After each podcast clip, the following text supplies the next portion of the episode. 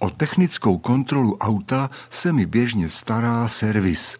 Tentokrát byl ale člověk, který zařizuje STK nemocen a abych nečekal, rozhodl jsem se absolvovat kontrolu sám.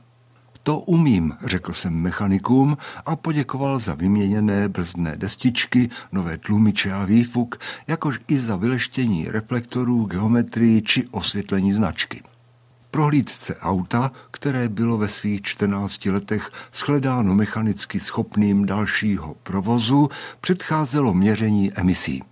S technikem ve vyžehlených montérkách a logem firmy specializující se na výnosné kontrolování vozidel jsem stál před moderním přístrojem na měření výfukových plynů.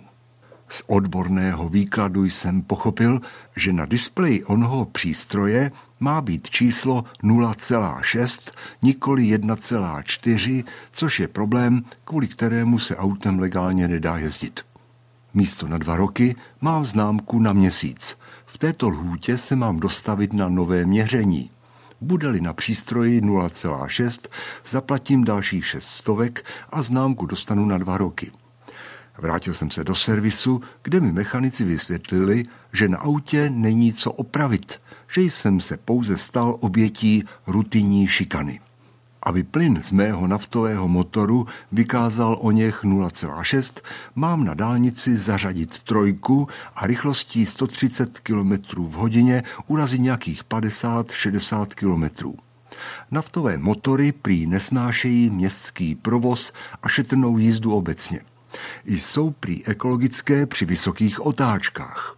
Při vysokých otáčkách ale, říkám si, motor sežere víc nafty, takže celkem emisí sotva bude méně. Pokud ani na podruhé s emisemi neuspějí, vyřeší to člověk, co zařizuje STK. Má osobní návštěva autorizované stanice technické kontroly ale bude mít dalekosáhlé důsledky. Na šikanu za kterou stojí emisní normy diktované legislativou Evropské unie, lidově řečeno na šikanu bruselskou, adekvátně zareagují. Uvědomí, že s Bruselem není možná dohoda, neboť jde o nepřítele, který rozumí pouze síle, bude má emisní reakce asymetrická, hybridní. Pomsta, jak známo, nejlépe chutná za studena. Také se říká, že pomsta je sladká. Brusel se má ode mne na co těšit.